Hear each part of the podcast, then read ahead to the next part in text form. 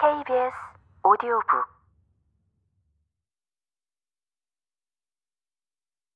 당초 무기력했던 기우가 능력을 드러내기 시작했던 것은 민혁을 자신의 모델로 삼고 따라했기 때문이었다.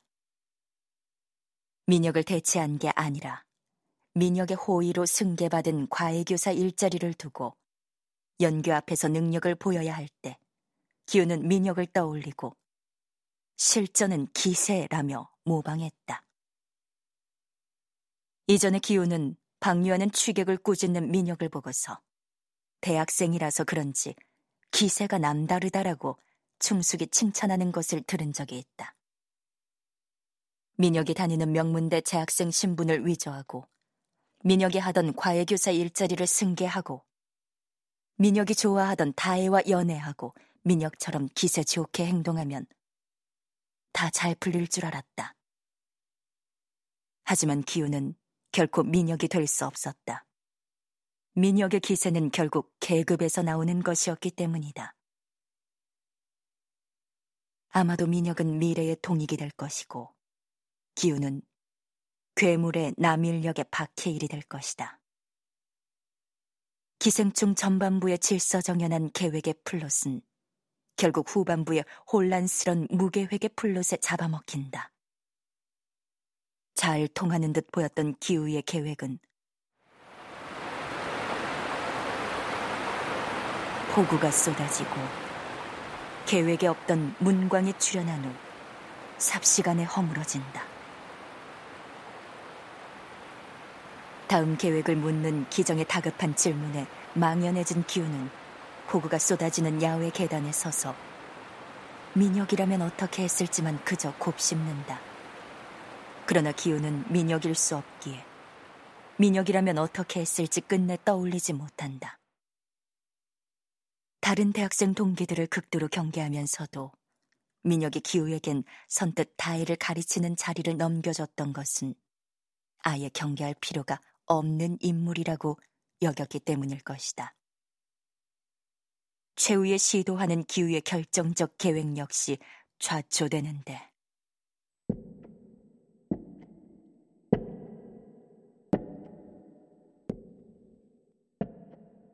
비장한 마음으로 지하 계단을 내려서던 그가 수석을 아래로 떨어뜨리기 때문이다.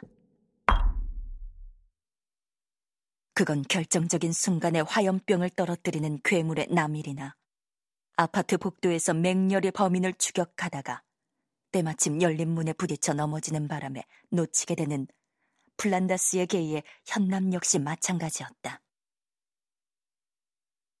이쯤 되면 봉준호의 영화 속 하층 계급의 삑사리는 실수가 아니라 흡사, 필연처럼 보인다. 계획은 상층에나 가능한 삶의 방식인지도 모른다. 민혁이 가져다 준 그 가외교사 자리는 그가 함께 선물로 준 산수경석과 같은 것이었다. 재물운과 합격운을 몰고 온다는 수석에 담긴 계급 상승의 꿈은 악몽이 되고 행운처럼 보였던 애고는 끝내 그 정체를 드러내며 그의 머리를 강타한다.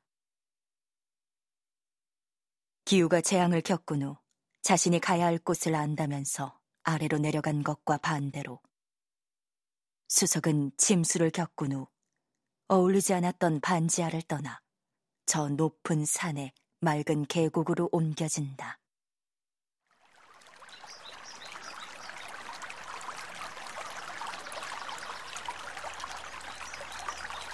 기생충의 에필로그를 장식하는 것은 두 통의 편지다. 이때 기택은 기우가 자신의 모스부호 편지를 받았는지 여부 자체를 알 수 없고 기우는 자신의 편지를 기택에게 전할 방법 자체를 알지 못한다.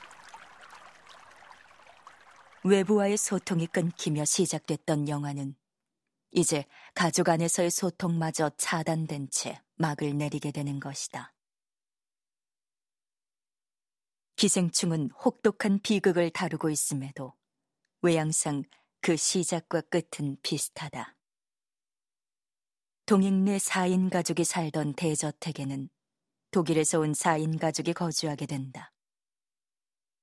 그들이 모르는 그 집 밑바닥의 지하 거주자 존재도 근세에서 기택으로 바뀌었을 뿐 여전하다.